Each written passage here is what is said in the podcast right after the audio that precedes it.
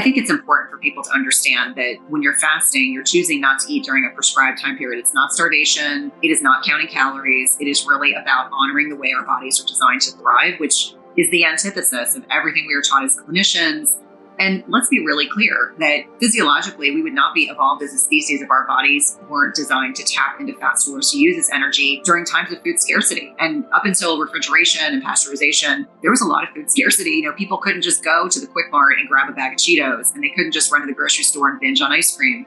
Those options were not available. And yet, you know, I've watched over the last 20 plus years of being a clinician and, and certainly 50 years. I mean, if you look at the research, that we have an increasingly metabolically unhealthy population. And that is directly correlated with foods we choose to eat and the food frequency in which we choose to consume them.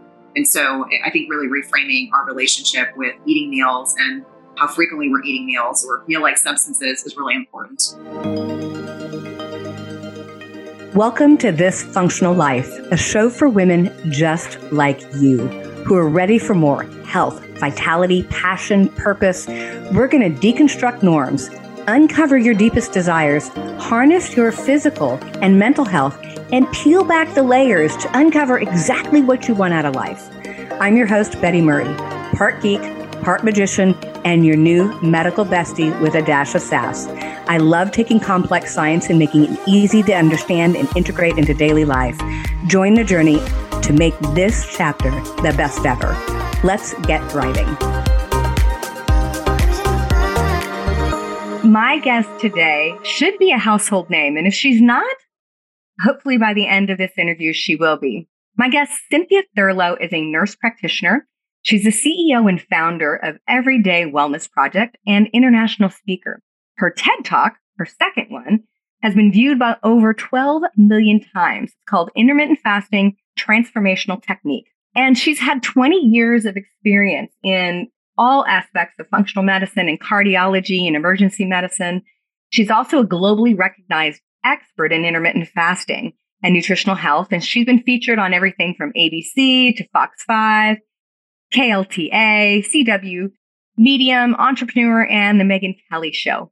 Cynthia has developed an intermittent fasting plan after entering her 40s. So all of this came about because she went through that lovely life transition we get to talk about on this functional life. And she really experienced kind of a health breakdown like many of us do. Intermittent fasting didn't just help her lose weight.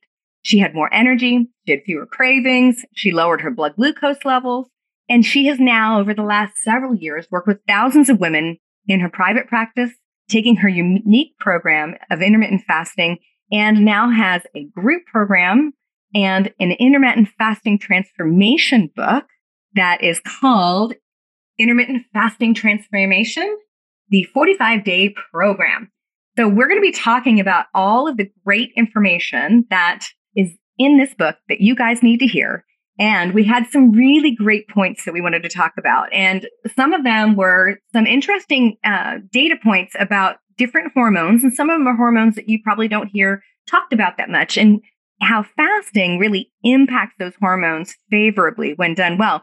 We also talked a lot about the fasting do's and don'ts and mistakes, particularly for women. So if somebody's tried fasting and it hasn't worked, you know, you probably are making some of these very common errors. So we talked a lot about that. And we even talked about what foods and how to rotate your macros and how to really combine foods in a way that makes that fasting more effective. So without further ado, let's talk to Cynthia and welcome to this functional life. Well, welcome, Cynthia. I am so excited to talk to you. And I, I want everybody to know I, I have Cynthia's book, um, shameless plug for Cynthia's book. But let's talk fasting. Let's talk about what's the difference between men and women fasting. I, I think you know, there's a lot of misinformation out there, and we've got a lot of fasting bros giving information that doesn't always apply to us. Well, and I mean, let me be really clear. Uh, you know, much like anything, men and women uh, physiologically are not the same. We do share some characteristics, but women's cycling hormones day to day, week to week throughout our menstrual cycles really necessitate a different lens for fasting. And then, you know, you go from cycling women at peak fertile years versus perimenopause and menopause. And I, I, like to really remind women that we should lean into our physiology, lean into our menstrual cycles, not feel like we have to apologize for them. like in a broad based, high level approach, I look at men and menopausal women a little like there's a little bit kinship there because women, once they have gone 12 months without a menstrual cycle, are menopausal and their hormones are a little bit more stable. And I say a little bit more stable than a woman who has fluctuations between estradiol and progesterone and testosterone, you know, day to day, week to week throughout their menstrual cycle. So the differences really force us to embrace the physiology piece. And it's not to suggest that women that are peak fertile years or still cycling can't fast. They have to fast differently than women in perimenopause and menopause. And so I spent a lot of time in the book talking about that. But it really comes down to the menstrual cycle and really leaning into where we are in terms of hormonal regulation. As an example, during the follicular phase, which is from the day we start bleeding up until ovulation, we have more estrogen or estradiol on board. So we can push our workouts, we can do longer fasts versus the luteal phase when we have to lean into more progesterone circulating. We back off on the fasting, we have to change our workouts, and our sleep may be impacted. And so maybe there was one other person in the space that was really speaking to women and speaking in a way that encouraged women to fast versus be fearful of fasting. And so a lot of the gym bros or the fit pros are either giving really poor information, and oftentimes it's by well meaning individuals. I have to believe that.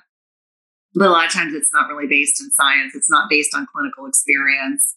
There are people that work out seven days a week and uh, do all sorts of extreme workouts. And so I, I just like to say for the average female, if we lean into our physiology, we can successfully fast. If we lean into the cues our body is providing us with, we can absolutely fast. I, I'm not a fan of forced fasting, whether you're male or female, but I also like to clear up a lot of the misconceptions. So women and men can both fast. We just have to lean into the physiology piece to do it successfully. You're absolutely right. So you mentioned a little bit about the follicular and luteal phase, you know, and, and the differences and, and that it's probably not the best time in the middle of the luteal phase when your body's really supposed to be preparing for fertility and, and the start of a growth of a fetus. You know, what are the other things that people need to think about about that phase and why fasting isn't necessarily the best thing to do, particularly longer jaunts of fasting? You know, with progesterone, more progesterone circulating, you're going to change up your macros you're going to do different types of exercise.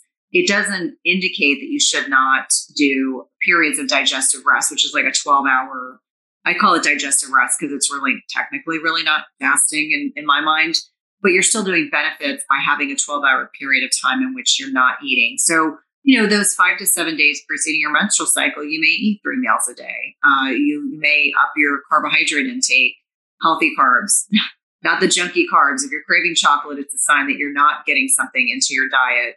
So I, I think in a lot of ways that if we lean into what is going on, you know, our body is preparing for the potential of uh, a fertilized egg and a potential, you know, pregnancy. And so we want to be giving our body all the nutrients that it needs. We want to be leaning into, you know, progesterone's, uh, you know, benefits and to not feel that we have to do really long fasts. I'll give you an example. I have several physician friends who intermittent fast, and I got a text from one a few days ago saying, Oh my gosh, I'm barely making it to 16 hours.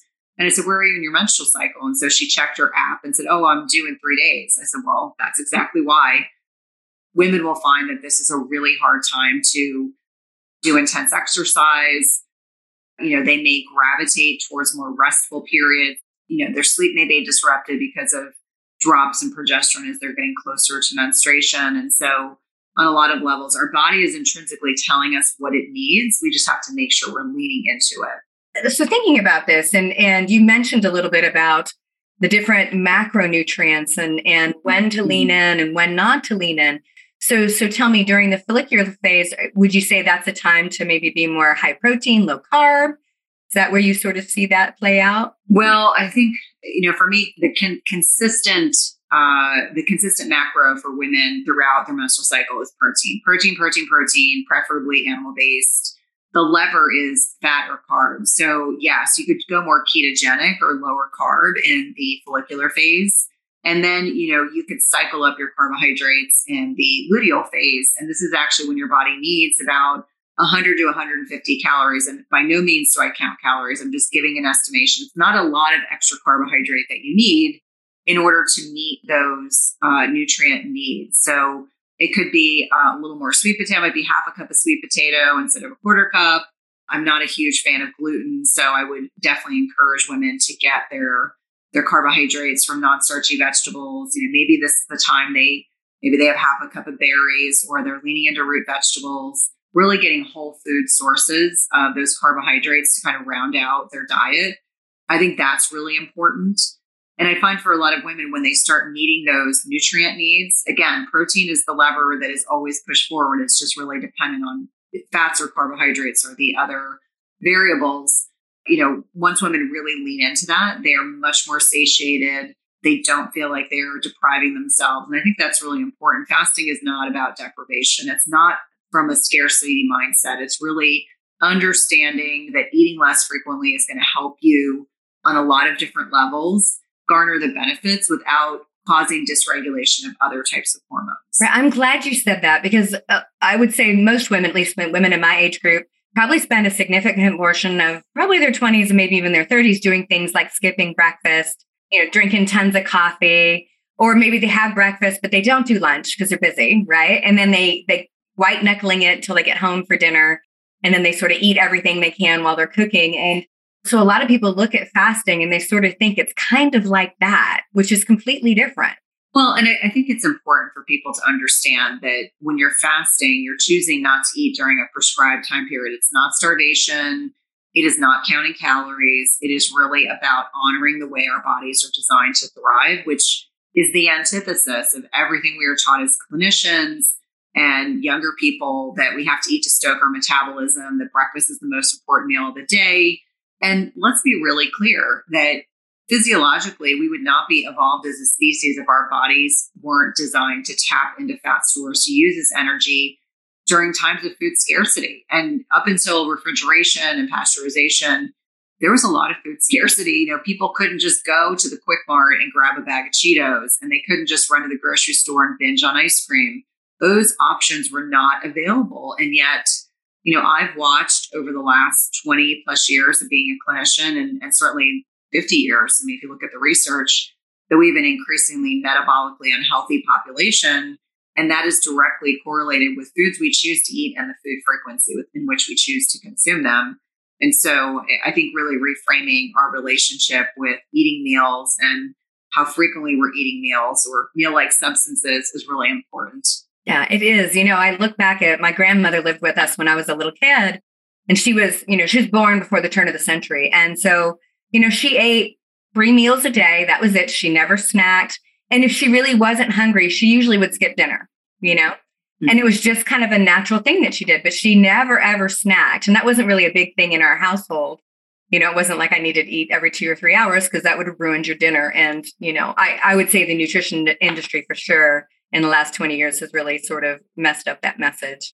I agree. And I think, you know, I, I was raised by an Italian mom and, and my mother was very big on getting us, we had, we were supposed to be outside in the sunshine every day. We had our three meals and that was it. I was not allowed to snack and, you know, things that are now very popular, like organ meats and, uh, you know, having a lot of bitter vegetables were the mainstay of a lot of what we consumed. And so, I think if we get back to basics, we don't have to make it complicated, but if we get back to basics, then that's hugely impactful. And, and I think, you know, much to your point, my grandmother was the same way. Uh, oftentimes she would skip dinner. And, and certainly, like, as I'm getting older, there are some days if I eat a really big lunch, I may not eat dinner. Uh, and so I, I think it's important for us to, to not feel like we have to ascribe to this you know, eat snacks and mini meals so that you stoke your metabolism and eat every two to three hours. Because if we do that, we're just going to remain as metabolically unhealthy as we are. Exactly. You know, that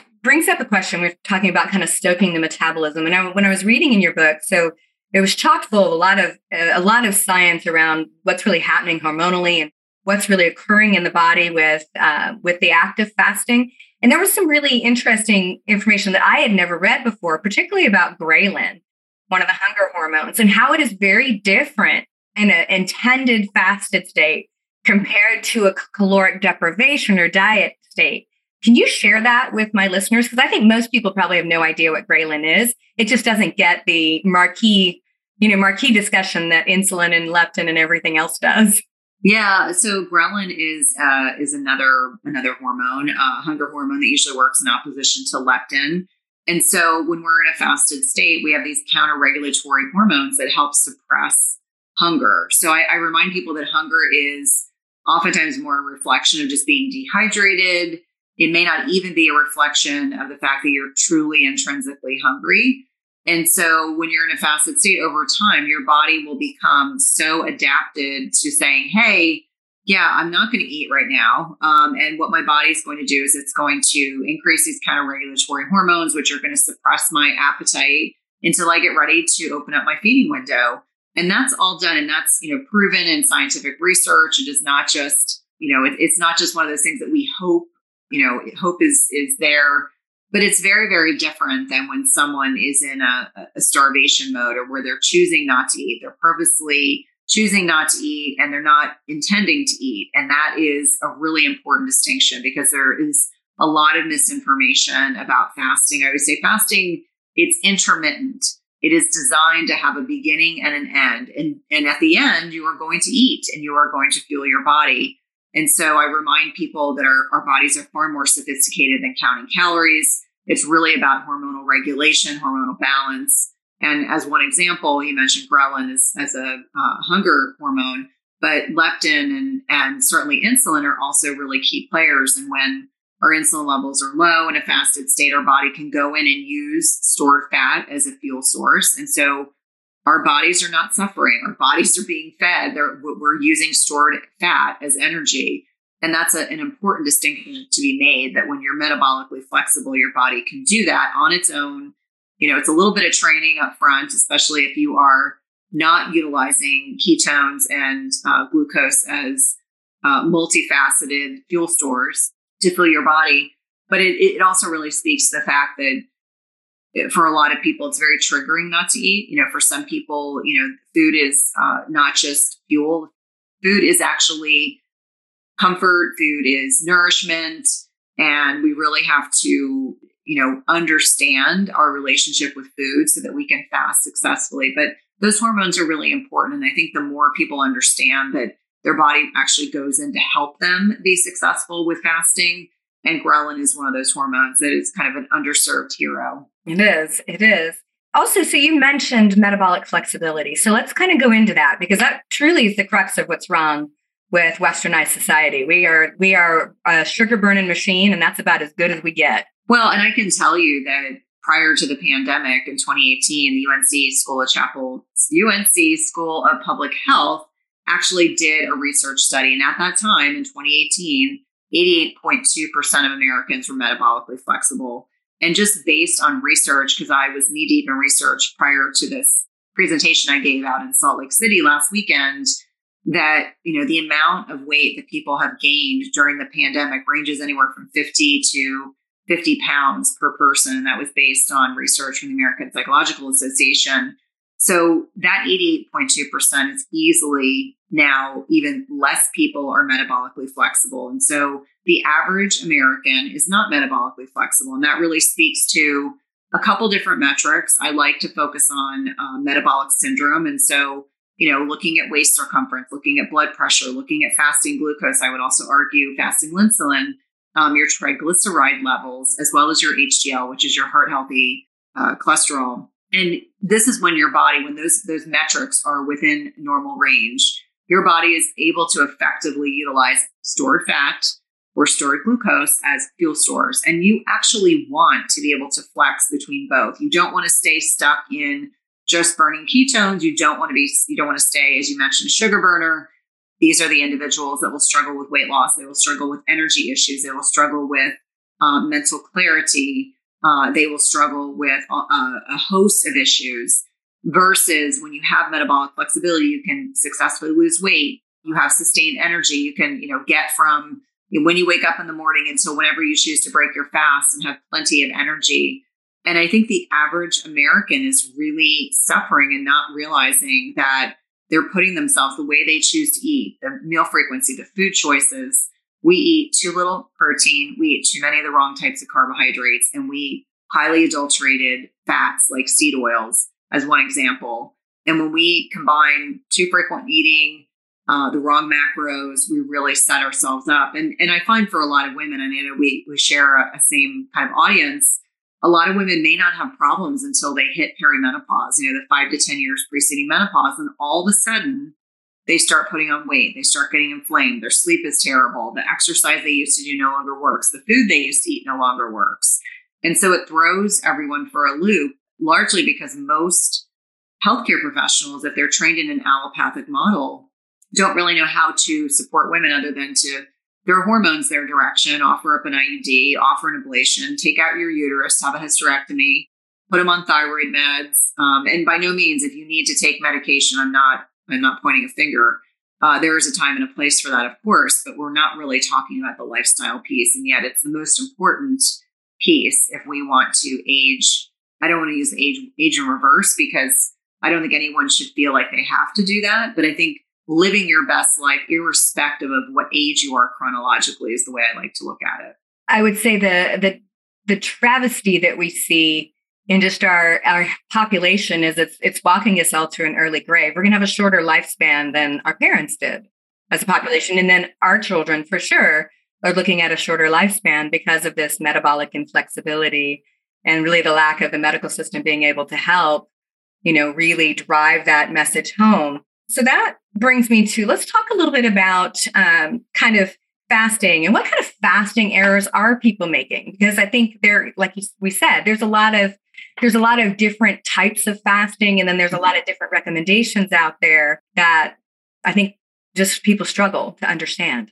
Well i think to, i like to start with the basics. I, I think there are a lot of well-meaning people out there that are not clean fasting and so if you want to get the best results you want a clean fast and what a clean fast represents is that you are consuming beverages that are not going to evoke an insulin response. Remember, insulin is not a bad hormone, but when you evoke an insulin response, if your body perceives food is coming, it'll start creating the machinery to deal with the potential for food. So bitter is better. You know, bitter in nature is going to uh, not evoke an insulin response. And so I think about black coffee, bitter teas. Bitter does not mean celestial seasonings, apple spice. It means black tea, green tea, it is not designed to be sweet. And for most of us, we our palates are so conditioned to eating sweet that it is a bit of a jolt to actually consume bitter teas, bitter coffees. And there's ways around this. Uh, I'll, I'll, give you one of my tips. If someone is struggling with black coffee, add salt, um, you know, high quality sea salt like Redmond's, or you can add cinnamon. Neither will break your fast. Cinnamon actually helps with insulin sensitivity, but certainly high quality salt will change the flavor profile.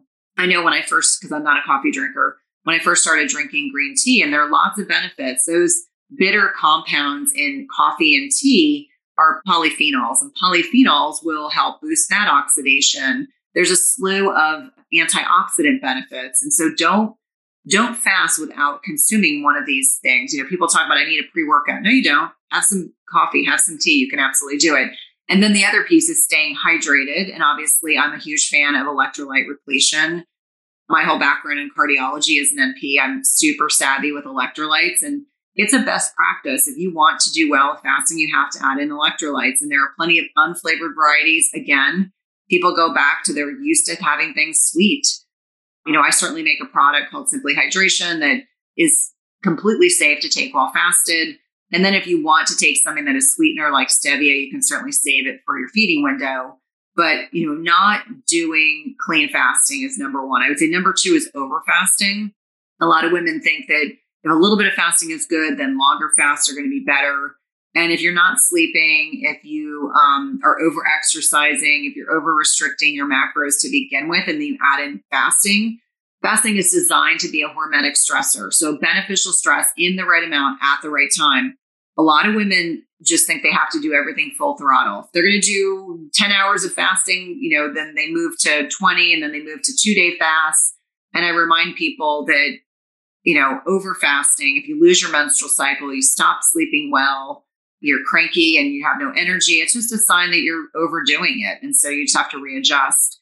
And I would say the other the other piece of fasting is you can't eat junk food in a fast food lifestyle and think that you are embracing all the benefits of fasting. You know, fasting is designed to improve the health of our mitochondria, which are the powerhouses of our cells. But if you're eating fast food that's laced with seed oils, which are absolutely horrific. Um, I did a great podcast with Dr. Cate Shanahan, and she's actually a physician and a researcher in this area. Seed oils uh, disrupt the cellular membrane. So I remind people that you want to be consuming high quality food, food in its most natural state, if at all possible. Make sure when you have a meal, you have protein at every meal. And then that lever about fats or carbohydrates, depending on where are you in your menstrual cycle, if you're still cycling, what your activity levels are. Obviously, I'll have more discretionary carbohydrate on days that I lift heavy, but really leaning into the fact that we're not looking to make fasting super complicated, but yet people like to do that. And I find that if you're doing those three, three things, if you're clean fasting, if you're not over fasting, and if you're embracing the macros piece and doing it properly, those are best practice pieces that I think are really important. And, and you're going to get more out of it than if you think you're cheating by, you know, eating. Uh, I'm just going to pick on Chick fil A as an example, just what fell into my head. If you think you eat Chick fil A three meals a day and that that's going to be healthy for you, you're mistaken. Yeah, I I agree with you. I um, am thinking of a client who got into fasting. If it was good, it was better. Then more, then longer. And I kept telling her, slow it down, slow it down. Mm-hmm. You know, you don't need to do it that frequently. And her weight actually started going up because all of her body signals were like, this is more than what I'm ready for. So I'm going to save.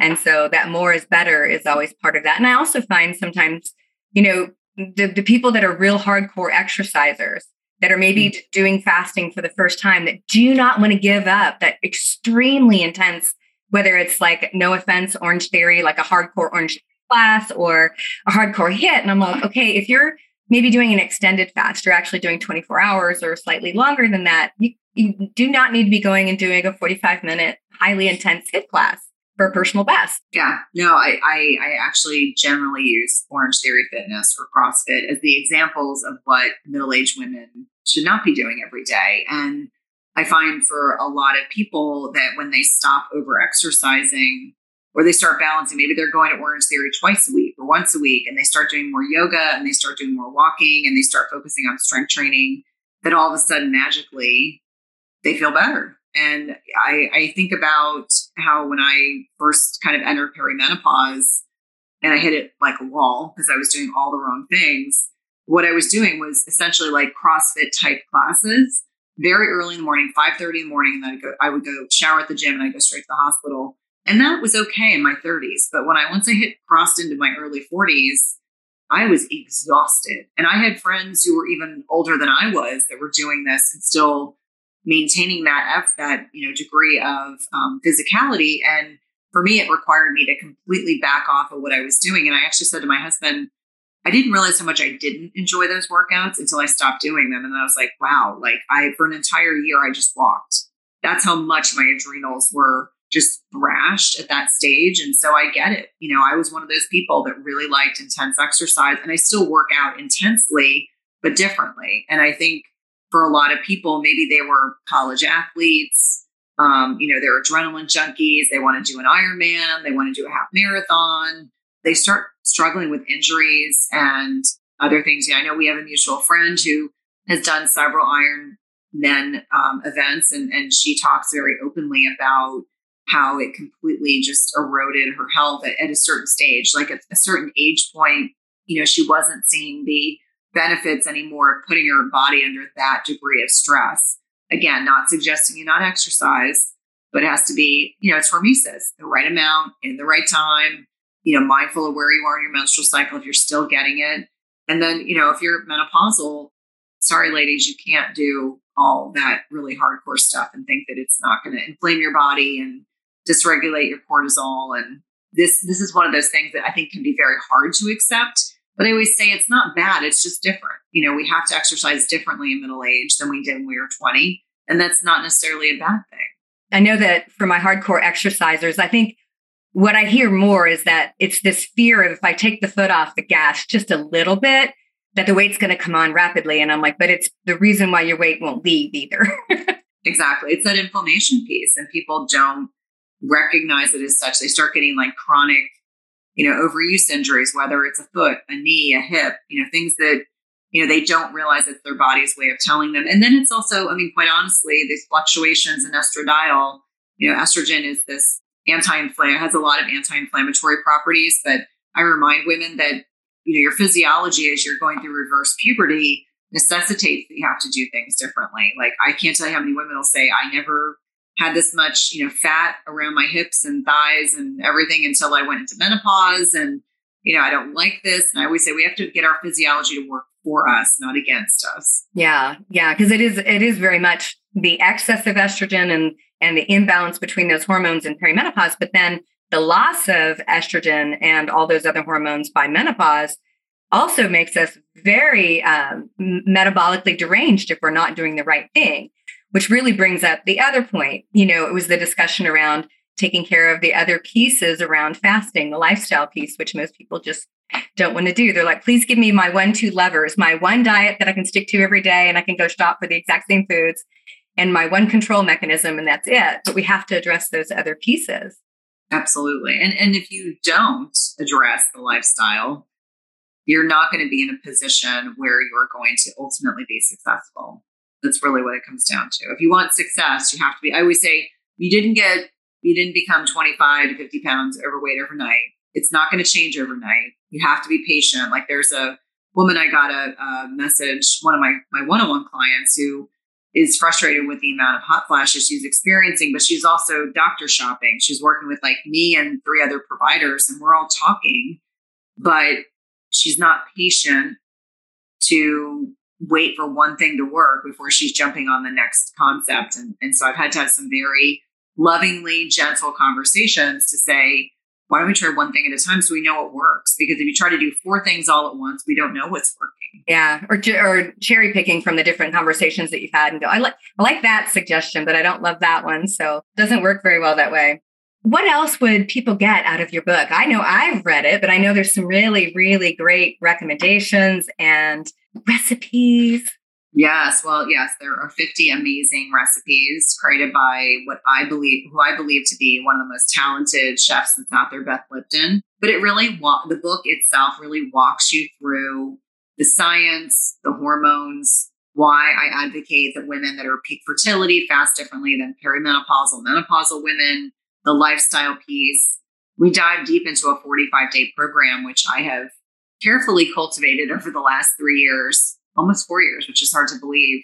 And so it's all the successes and you know to me it's it's really impactful that the book has only been out for a month and i'm already having women telling me that they've lost you know 10 to 15 pounds they you know their hot flashes are gone they're off medication and to me allowing a book to serve as inspiration for women to take back control of their lives is really why i wrote it that you know it's like you can have a piece of me in your pocket and do it in a way that completely honors our physiology. And it's the thing that really means the most to me is that so many physicians, nurses, nutritionists, health coaches are now recommending the book because they've seen the value in it.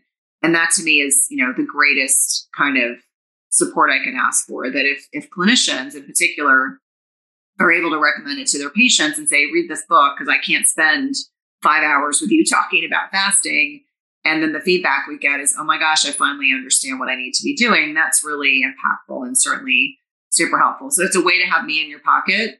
Um, obviously, there's a lot more to the book than that, but it's written and designed to empower you so that you can take back control of your life and not feel like you're not in control anymore. Yeah, it really is. It really is a 45 day plan, but it has a very 45 day plan for you to implement it so you can keep fasting in your life as a lifestyle.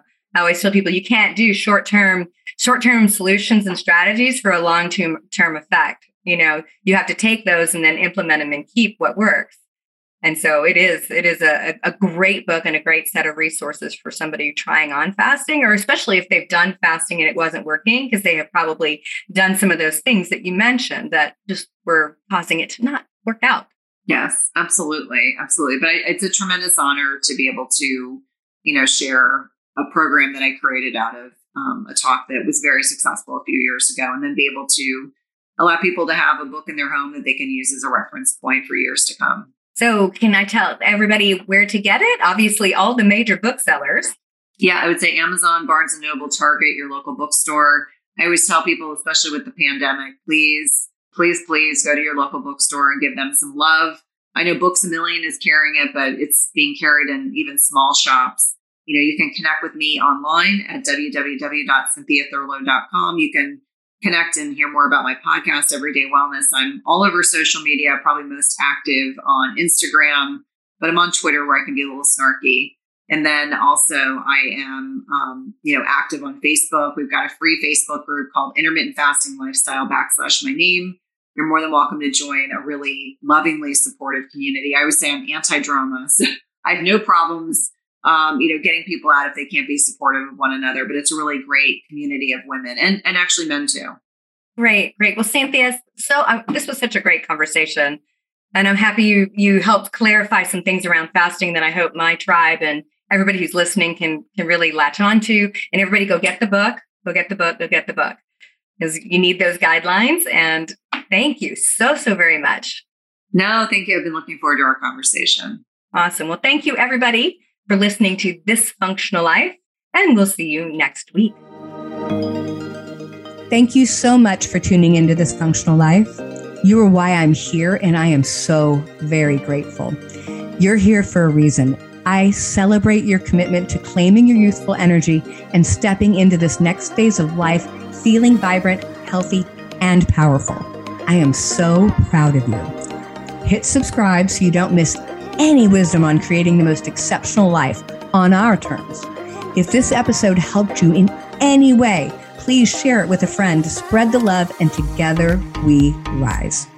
You can follow me on social media at Betty Murray PhD and if you want a chance to share your story with our tribe or find out more about working with my team, you can sign up at chatwithbetty.com slash podcast. Again, that's chatwithbetty.com slash podcast. See you next week.